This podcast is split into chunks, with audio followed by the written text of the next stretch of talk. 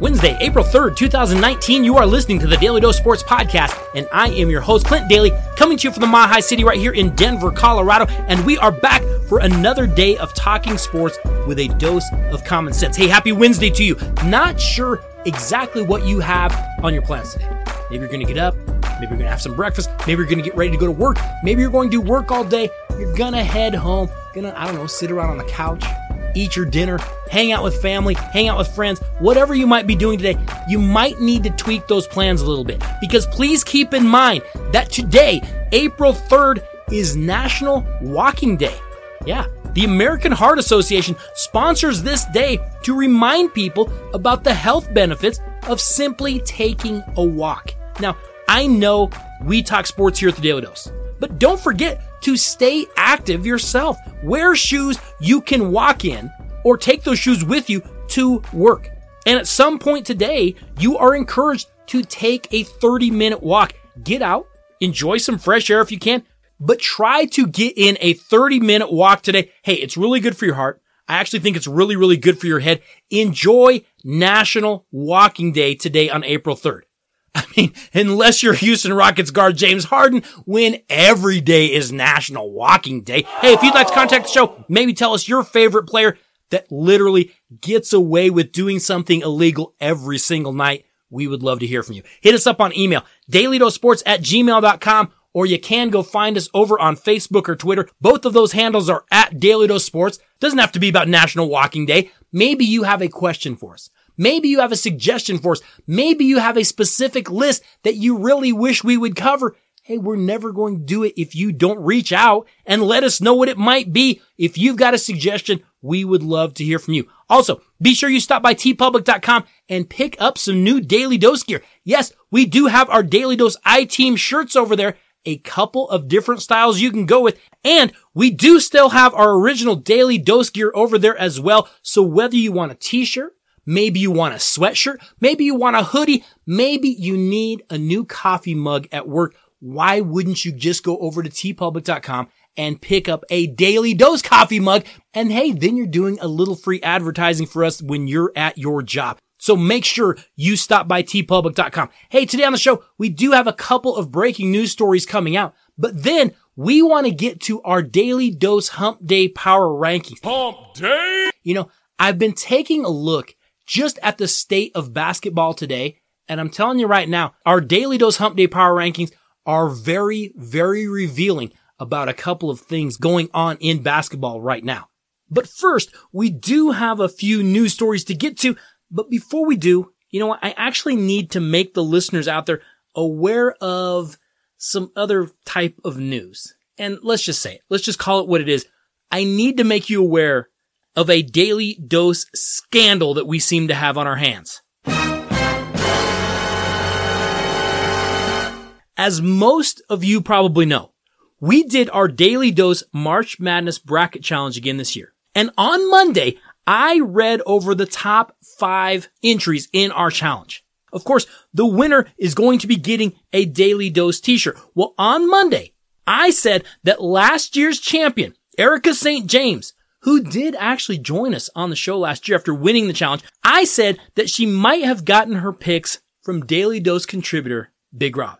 And later on Monday, I heard from Big Rob specifically, and he confirmed that yes, he had in fact made Erica's picks again.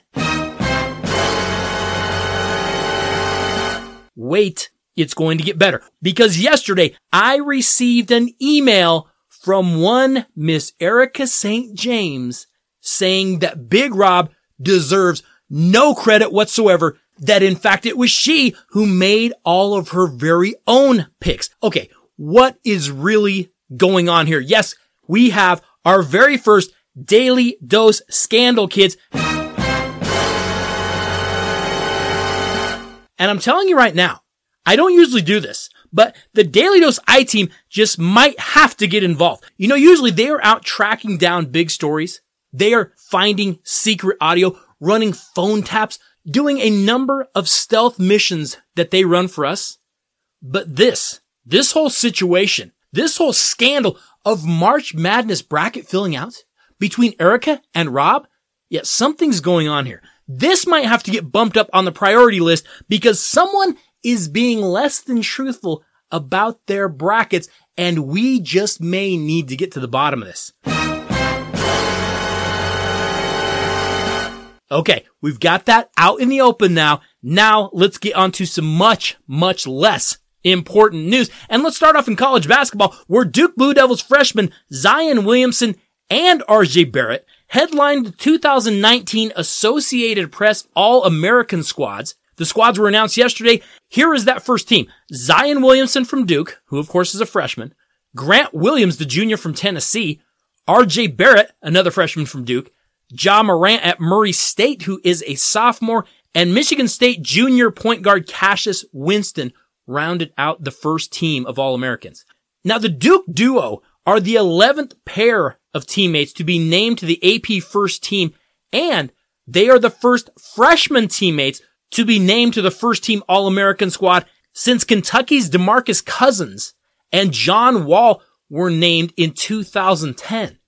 So from what I can tell, if you are a big time freshman at one of the one and done schools and you can't make free throws, then you get named to be first team All-American. Good to know. Didn't know that. Now we know. Some other news coming out yesterday. The Alliance of American Football will be suspending all football operations immediately. The league held a call yesterday afternoon to inform all players and staff involved that they are done. Of course, the eight team AAF, billed as a developmental league, kicked off the weekend right after the Super Bowl. But they are hurting financially. League co-founder Bill Polian had this to say on Tuesday. I am extremely disappointed to learn Tom Dundon has decided to suspend all football operations of the Alliance of American Football. When Mr. Dundon took over, it was the belief of my co-founder, Charlie Ebersol, and myself that we would finish the season, pay our creditors, and make the necessary adjustments to move forward in a manner that would make economic sense for all. The momentum generated by our players, coaches, and football staff had us well positioned for future success. Regrettably, we will not have that opportunity. Now, the AAF is just eight games into their 10 game regular season and they're already stone broke. It was fast. It was really fast. You had to have had this down on paper, didn't you? Like someone ran the figures and said, Hey, let's see, based on what we're earning here, based on what we may or may not get here, yeah, we're going to be broke before we even finish the year. They did run those numbers, right? Somebody crunched those numbers. I mean, that was really, really quick. But hey, you gave it a shot. Hillary Clinton's campaign thinks this was poorly planned. But you know my biggest takeaway from this? I would have to think that the XFL, which don't forget is supposed to get going next February in 2020, they have got to be looking at this and going, oh boy, this is not going to be easy because no one seems to watch football unless it is the NFL. Now they're saying the XFL has more money than the AAF did, but I mean, I think MC Hammer had more money than the AAF did, but you would have to be a little bit nervous if you were going to be getting ready to start another professional football league. None of them work. They never work. Show me a league besides the AFL back in what the 60s that has ever done anything. The USFL did it for a while, but they had some serious money backing them. I don't know. The XFL has got to be getting a little bit nervous watching these events. Finally, Los Angeles Lakers star LeBron James is going to be using this offseason to film Space Jam 2. I know, makes me a little queasy, but he says it won't disrupt his usual offseason preparations. They are saying that the Space Jam 2 set is going to have a full length basketball court so that LeBron can use it for all of his summer training. The four-time MVP announced during NBA All-Star weekend back in February that he intended to work on the motion picture this summer. His production company, SpringHill Entertainment, announced the film is slated for a July 16th, 2021 release. Of course, LeBron does have some spare time this summer because after eight straight NBA finals appearances and 13 consecutive playoff trips, the Lakers are missing out on the postseason and LeBron doesn't have a whole lot else to do. Now, I'm still not sure if I'm okay with LeBron doing this movie. I'm really not. I mean, we all remember the first Space Jam, right? Some aliens want to enslave the Looney Tunes characters. and they're going to force them to work in their home planet's amusement park for the rest of their lives. Bugs Bunny, though, he bargains for a basketball game with, of course, the Looney Tunes freedom on the line. The aliens go and they steal some NBA stars playing ability and call themselves the Monstars. Meanwhile, the Looney Tunes go and recruit Michael Jordan. And of course, Bill Murray tags along. The big game takes place. Wacky hijinks ensue. But what are we going to see in Space Jam 2? I mean, there are a number of different ways that Space Jam 2 could go, right? Here's what I'm thinking, and I've got a few different ideas on this. We might have to dig a little bit deeper into this, but I'm thinking Space Jam 2, maybe it has the exact same plot. Maybe it's not so much a sequel as it is just a redo. But in this game, LeBron loses the big game. And then the media tells us how much better he was than Michael Jordan. Because I mean, come on. He had to play with Looney Tunes characters and most likely Kevin Hart was on the team too, right? Could totally see that happening. Eh, what else could they do? I suppose we could see the Monstars win the big game and then they take the Looney Tunes back as slaves, but then LeBron James will do a press conference at the boys club with Jim Gray where he announces he in fact is also going to be taking his talents to Moron Mountain and joining the Monstars. I could totally see that. Or maybe, and again, I'm just kind of spitballing here. Here's another possibility. Maybe we will see the Looney Tunes actually get the win with LeBron. It's possible. Granted, Daffy Duck is going to hit the game winner a la Kyrie Irving. But as long as LeBron gets the win, who's going to remember any of that?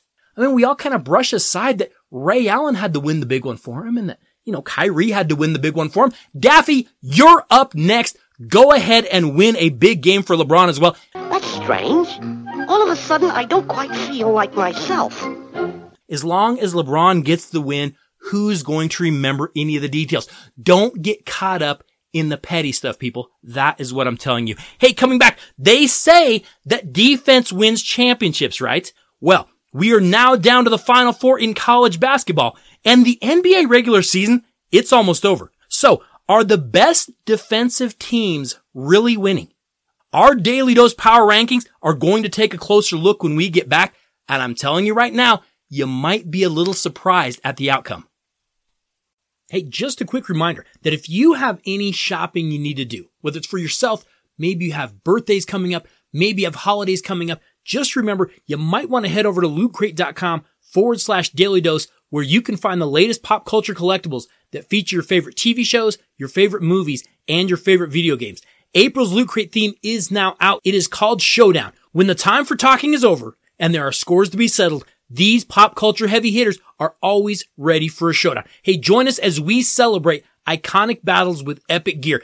April's Loot Crate theme features items from Captain Marvel, Aquaman, and Godzilla King of the Monsters. But remember, if none of those franchises interest you, you can always go over to Loot Crate. You can choose from a selection of crates. You can get a monthly subscription of crates that'll arrive in your mailbox every month.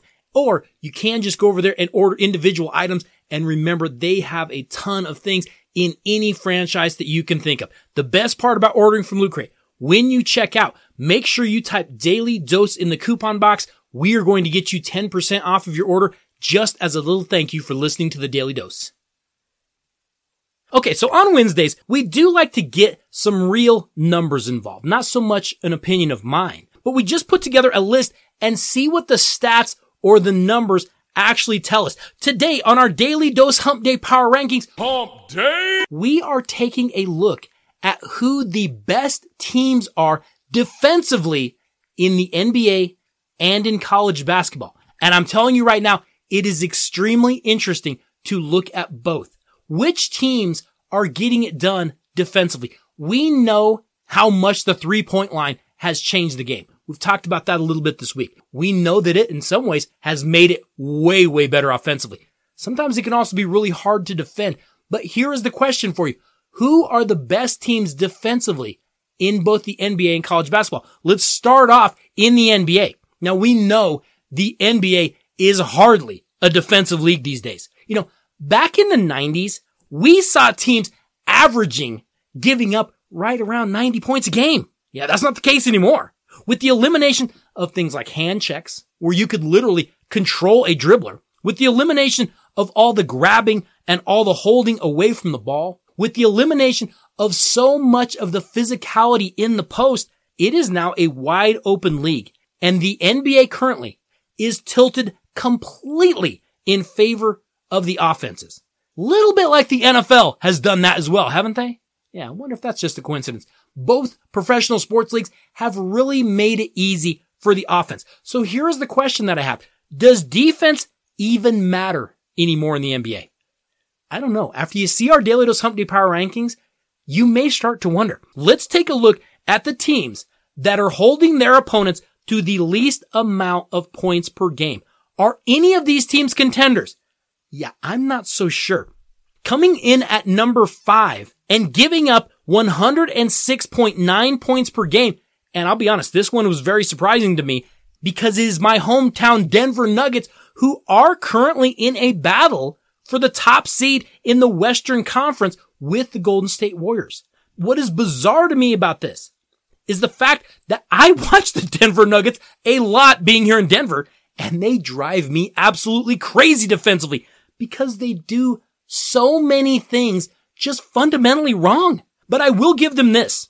Guys like Gary Harris, Malik Beasley, Torrey Craig, and Monte Morris, they hide some of the sins of some of the bigger names on the team because I'm telling you right now, if you watch Nikola Jokic, if you watch guys like Will Barton or Jamal Murray, or even worse, when they bring in Isaiah Thomas, watching that group on defense, oh, it is flat out painful. They do so many things fundamentally wrong. They have no anticipation. They lose track of the ball. They don't even help and rotate in the correct angles. It is absolutely brutal. But those other guys, I think they make Denver a little bit better defensively than maybe they truly are. The Nuggets come in at number five. Like I said, they give up 106.9 points per game. That ranks them fifth. Now, we have a tie at number four. And the first team in this tie is actually turning out to be better than anyone thought. And the only reason they possibly could be has to be their defense. Because I don't know what else the Orlando Magic are doing. They don't have any players and yet somehow they're contending for a playoff spot. Granted, they're battling for the eight seat over in the Eastern Conference, but the Orlando Magic give up just 106.2 points per game. And that's pretty important because they don't have much scoring punch. Nikola Vucevic and Aaron Gordon are like literally their only scoring threats. So they have to play defense. Head coach Steve Clifford, he has the Orlando Magic working pretty hard at the defensive end and that ranks them at fourth. Also coming in at fourth at 106.2 points per game is a team that's a little bit less of a surprise because they have one of the best defensive players in the entire league in big man Rudy Gobert. The Utah Jazz are also tied at fourth in the NBA in defense this year. And they do a really good job. They force jump shots and then you have a guy like Rudy Gobert and you have a Derrick Favors go get rebounds. Sometimes we lose track of the fact that rebounding is such a huge part of playing defense. You can have the best defensive possession of the game but if you give up an offensive rebound, it doesn't matter. It makes no difference. They could have chucked it from half court. If they get it back, you're still playing defense. Doesn't help you. Ricky Rubio for Utah. He does at least a solid job defending opposing point guards. And I'm telling you, I really think Utah could be a pain in the playoffs for whoever draws them. Currently, that would be the Portland Trailblazers. And remember, Portland no longer has big man Jusuf Nurkic. Good luck because Utah plays defense. They shoot it pretty well. The Utah Jazz are pretty solid this year. They come in as the fourth best defensive team. Coming in at number three is another surprise from the back of the Eastern Conference, but Erik Spoelstra, he's a pretty good coach. And he does usually demand that his Miami Heat teams play some defense. And the Heat are playing at least a little defense as they continue with the Dwyane Wade retirement tour. The Heat are battling with the aforementioned Orlando Magic, for that final playoff spot in the East. And again, Miami doesn't have that many offensive weapons. So, I mean, they're just trying to get things done defensively. When your leading scorer is a guy by the name of Josh Richardson, yeah, you better get some stops because you don't have a whole lot of scoring punch. Miami is the third best defensive team in the NBA by points allowed. They come in at 105.7. At number two is a team that honestly, I don't know how else to say it. They're a complete mess, but they do play really good defense. They allow just 105.3 points per game. And I will say this on any given night, they are absolutely a pain to play. When you see this team on your schedule, you go, ugh, can we just skip that night? I might be hurt. My groin might be strained that night because you'll probably beat the Memphis Grizzlies, but they might leave you with, I don't know, a black eye, maybe a split lip. The Memphis Grizzlies are a group of guys that mostly were not wanted by any other teams. And then they threw in, you know, Mike Conley and Chandler Parsons when he's healthy, which of course is rare. But think about this. Somehow this season, the Memphis Grizzlies, who are one of the worst teams record wise in the league, have managed to beat Oklahoma City, Houston, Portland, Utah, Denver, Philadelphia, San Antonio. Memphis can beat anyone on a given night. The problem is they just can't win games consistently, but they can and they do play defense. Memphis allows just 105.3 points per game. If you're going to score against them, you're going to have to earn it. You'll probably beat them if you do. If you don't, you're going to be in a physical dogfight and it is not going to be fun for you. So who comes in as the number one defensive team in the NBA this year? Well, our team gives up just 104.1 points per game. And that is the Indiana Pacers who are currently sitting at the number five seed in the Eastern Conference. Now remember, Indiana lost guard Victor Oladipo to injury for the season, but they're still battling. And a lot of the reason they are still able to battle is because they play defense. They get after it at the defensive end. Again, they don't have many scoring options. So they have to play good defense. When you look at the NBA, we can see a lot of the defensive teams. It's not really because they're great at defense. It's because sometimes they have no offense. They don't have a choice. Now, are any of these five teams contenders? I don't know. I guess Denver and Utah are at least in the conversation, but other than that, probably not. I guess you could throw Indiana in there, but I'd feel better if they had Oladipo back. But I noticed that the Eastern Conference has a few teams on this list, and I have to think it probably helps that they get to see Eastern Conference offenses, right? So when you look at the NBA, I don't know that you can really say, hey, you've got to be a great defensive team if you're going to win a title. Doesn't seem that way at all, in fact. It kind of seems like if you're a really good defensive team, I don't know, you might be struggling. You might not have many offensive weapons you sure don't seem like a contender. But let's move over to the college game. We are now down to the final four in college hoops. So now we know who the actual big dogs are. We know who has proven to come out on top. Not the teams they tell us are great. Who has actually proven to be a true contender. But who were the best defensive teams all season in college basketball? Let's start at number five because coming in at number five is a team that might make you go, who? Because they're not a blue blood name. But the Old Dominion Monarchs went 26 and 9 this season. They allowed just 60.8 points per game. Now, you might not realize this, but Old Dominion actually qualified for the NCAA tournament. They won Conference USA. They were a 14 seed in the South Regional where of course they were knocked out in the first round by Purdue. Hey, we know Purdue's pretty good though. The Monarchs were pretty good at the defensive end this year. They were ranked number five for the season.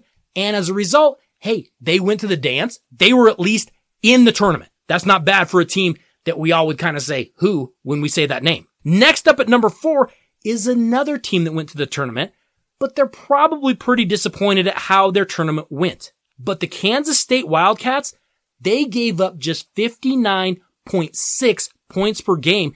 They actually were a number four seed in the tournament after they finished tied atop the Big 12 regular season standings. And they put an end to the Kansas Jayhawks incredible streak of winning the Big 12 every single year. But in the dance, yeah, Kansas State struggled. They ran into a UC Irvine team and Kansas State just absolutely forgot how to shoot the basketball. They couldn't score down the stretch. They couldn't make an open basket. And Kansas State ended up being upset in the first round. But still, Kansas State went to the tournament. They were a number four seed. They tied for the regular season conference title in the Big 12. That's a pretty solid season for Kansas State. They come in at number four. Coming in at number three is the team that was tied with Kansas State for the regular season. But I think we can safely say, yeah, their postseason has gone just a little bit better because the Texas Tech Red Raiders are headed to Minneapolis and they are in the Final Four for the first time in Texas Tech's history. But Chris Beard's Red Raiders, they allowed just 58.7 points per game all year. Hey, when I watch that team, I am so impressed with what Texas Tech does. They stay in front of you. They force shots and they contest those shots. They get a hand up on those shots.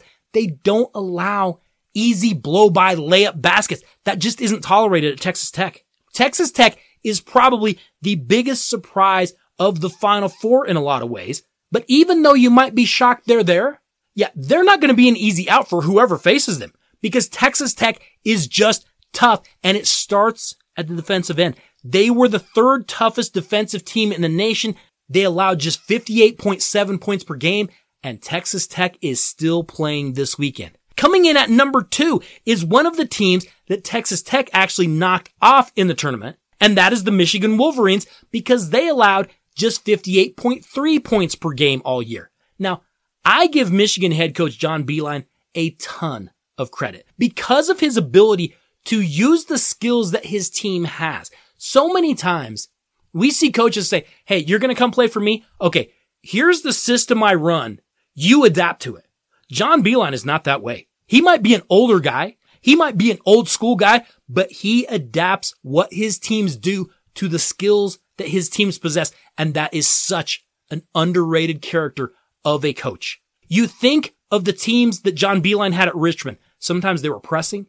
Sometimes they were trapping. Sometimes they were really great defensively. He went with what he had. At West Virginia, they were a high scoring three point shooting team. Last year at Michigan, those Michigan Wolverines scored, but this year, Michigan didn't have scores. So John Beilein got them to commit at the defensive end.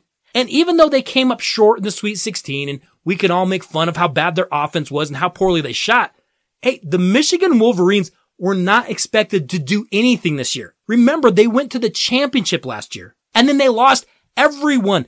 We didn't expect anything from Michigan this year. They made it to the Sweet 16. That's still pretty good. And the only reason they were able to compete at that high of a level was because they were so good defensively. The Michigan Wolverines come in at number two. So who was the top collegiate team in the country defensively this year? And here's the ultimate question. Does defense really win championships? Well, we're going to see because the Virginia Cavaliers are still in the thick of this tournament as well. Tony Bennett always coaches tough, physical, man to man defense. But this Virginia team, I don't know, they're a little bit different. You know, we used to always say they have a little sand on them. They are a little bit gritty. They find ways to win. Sometimes it isn't even that pretty, but they are finding ways to win. This year, the Virginia Cavaliers held their opponents to 54.8 points all season. And remember this when you look at Virginia. They did play in the ACC. We know there are some very high scoring teams in that ACC. Somehow, Virginia still was the best defensive team in the country. Hey, that's pretty impressive. But you know what? Out of our top five defensive teams in college basketball, Take a look at that. All five teams made it to the NCAA tournament. Three of the top five made it to the Sweet 16 and two of the top five are in the final four. Defense does still win a few games at the college level. Can it win a championship? We're going to find out very, very soon. But isn't it interesting how different the top defensive teams are in college as opposed to the NBA? In college, playing good defense it just might keep you in the title hunt. At the NBA level, it kind of looks like some of the worst teams are forced to play defense because they don't have anything else. It is very, very interesting to see how defense plays a part in basketball in this era. Hey, tomorrow on the Daly Dose, we will of course be bringing you the latest and greatest in the world of sports news, but we might have a little look at some other March Madness history for you. And trust me, as we do on many Thursdays, we are also going to have our sports media overreactions of the week. You know we have plenty of those this week. I have to say thank you all so much for listening to and for sharing the show.